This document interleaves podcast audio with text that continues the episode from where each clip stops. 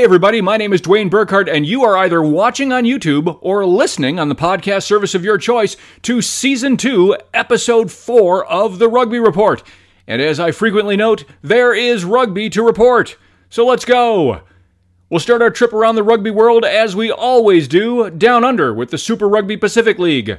And we will begin there with a battle between my two favorite teams as the unbeaten Chiefs hosted my winless Highlanders. It was a game that was frankly a lot closer than the final score implies. The Highlanders, who basically hadn't shown any defensive prowess in the first two games, held the explosive Chiefs to just eight points in the first half. But in the second half, as the rain poured down, the Highlanders slowly but surely fell back. Yes, there was a yellow card against Shannon Frizzell that I think a number of people would have expected to be just a warning. And the ref might have had second thoughts about that too, because minutes later, he sent Chiefs legend Sam Cane to the bin on a similarly questionable call. And for the record, folks, that's what we here in America call a makeup call by the official.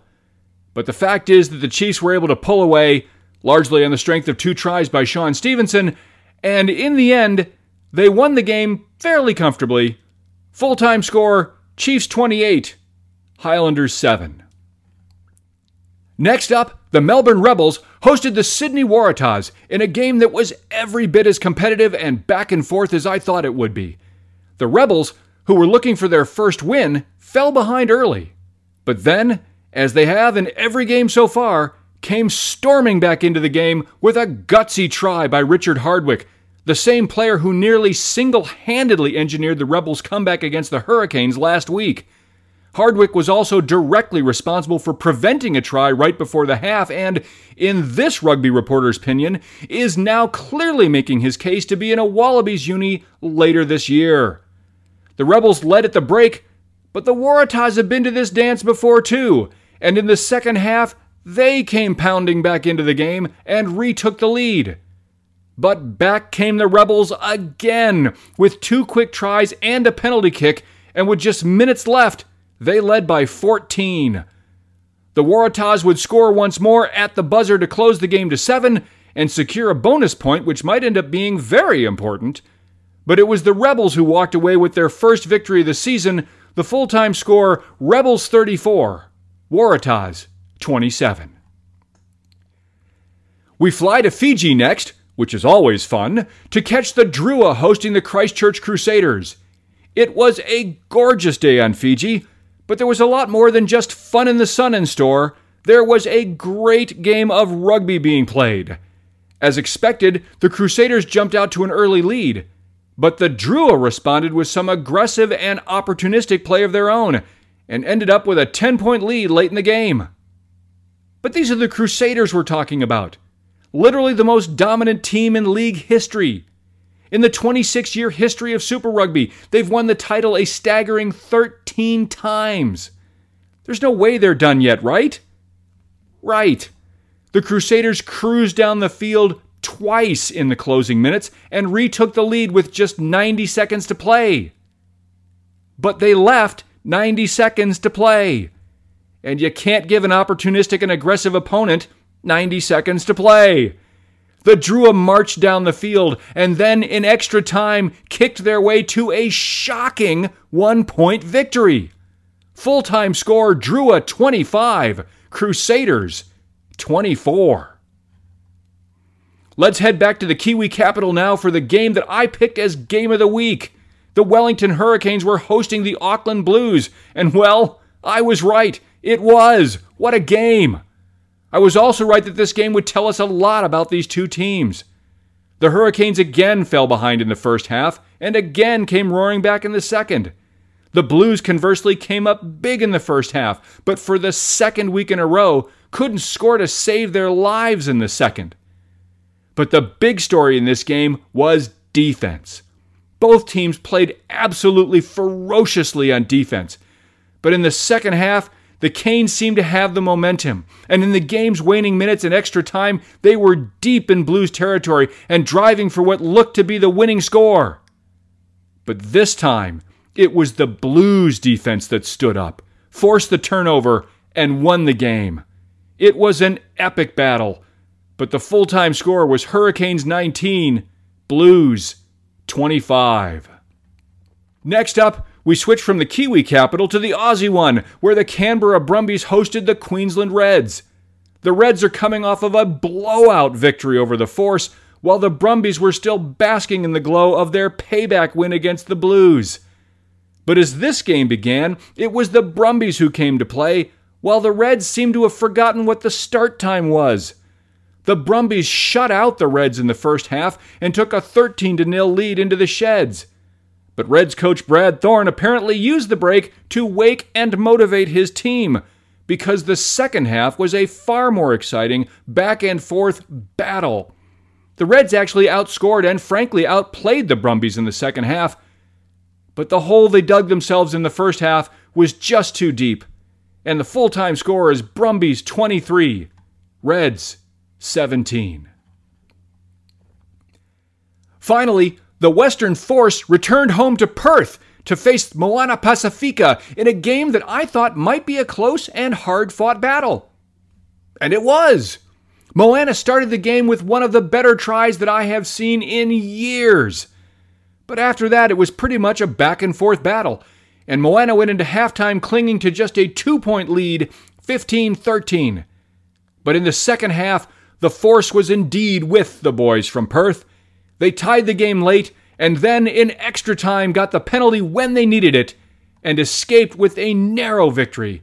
The full time score Force 21, Pacifica 18.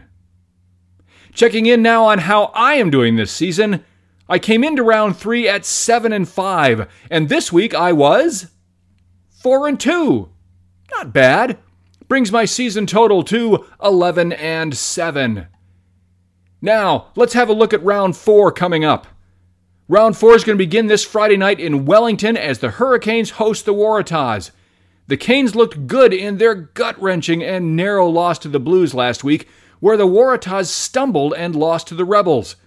The Waratahs remain big, tough, and improved. But the Hurricanes are home and simply a much, much better team right now. Canes win. Saturday's action will start in Hamilton, where the undefeated Chiefs will host the Melbourne Rebels.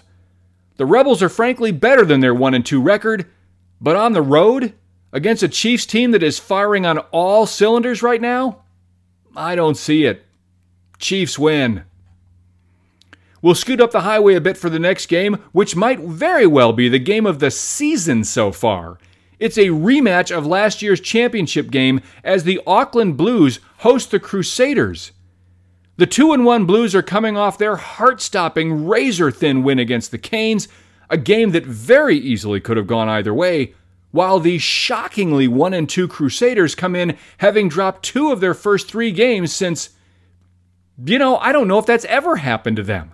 I honestly have no idea how to call this game.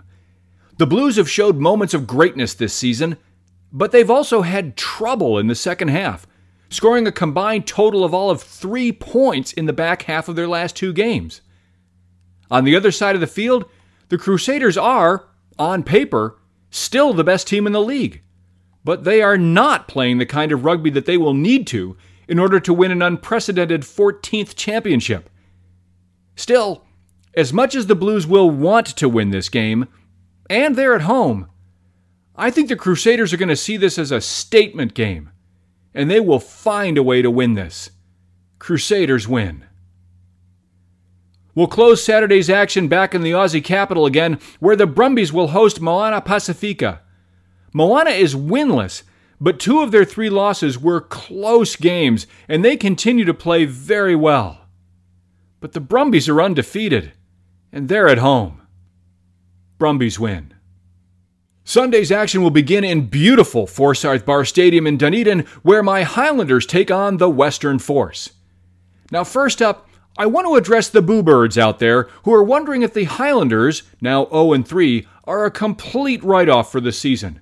And my answer, keeping in mind that I'm a fan, is still no. The Landers have begun 0 3, and that's not good. But again, they've lost those three games against arguably the three best teams in the entire league. That said, If they lose this game, a game they can and should win, well, then yes, the Highlanders have a problem. But right now, I'm going to say Highlanders win. We'll switch leagues and check in on the URC now, and when we do, we see that the URC is on spring break both this week and next, so there's no changes to the table and nothing new to report. So we'll finish as we always do by dropping in on the USA and having a look at the MLR. This weekend, the Seattle Seawolves comfortably downed the Houston Sabercats 24 12 to remain unbeaten and atop the table in the West. But right behind them, as someone predicted a few weeks ago, me, the San Diego Legion. The Legion crushed the now last place Dallas Jackals 22 0 yesterday. Utah has a bye this week, and my Chicago Hounds came oh so close and lost a cross conference nail biter to the Toronto Arrows 26 27. The victory gave the Arrows their first win of the season and left my Hound Dogs still crying all the time. Looking over at the East, the New York Ironworkers are currently in first place, but they are also playing as we record this broadcast, so that position is subject to change. That said, they're playing the shockingly winless and so far hapless NOLA Gold, so I expect they will remain where I expected them to be at the top of the Eastern Conference.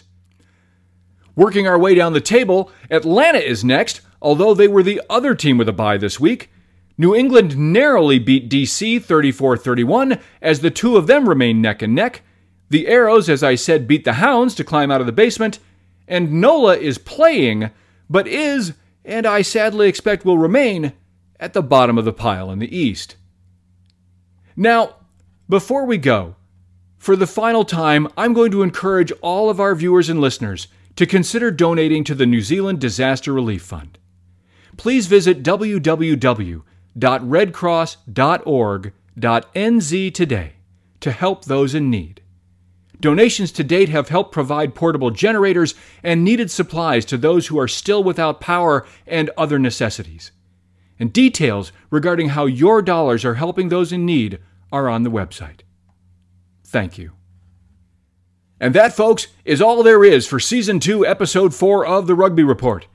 Until next time, just remember what happened to that guy who stole Wikipedia. When he was finally arrested by authorities, he said, Wait, I can explain everything. See you next time.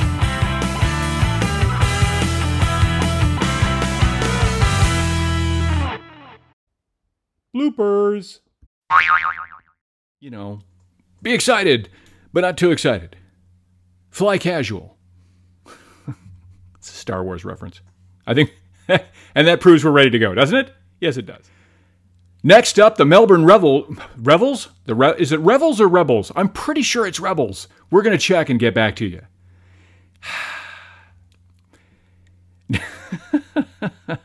I thought I was ready and I wasn't. Right. The Crusaders cruised down the field twice in the closing minutes, and I'm going to have to do that whole thing again because I whacked my keyboard. Finally, the Western force returned home to Firth. To Firth? to, to, to, to Colin Firth. No, no, no, ladies, I'm sorry. That's not where they played.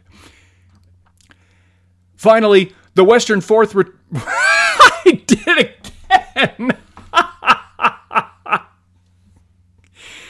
the Force returned home to Perth. And I don't know why my lips are having trouble with this. Maybe some tea. Tea will help. Tea always helps. But they are not playing the kind of rugby they need to in order to win an unprecedented 14th. 14th? 14th? It's Sylvester. Sylvester doing the game. God. God. We're going to get it right today, I swear.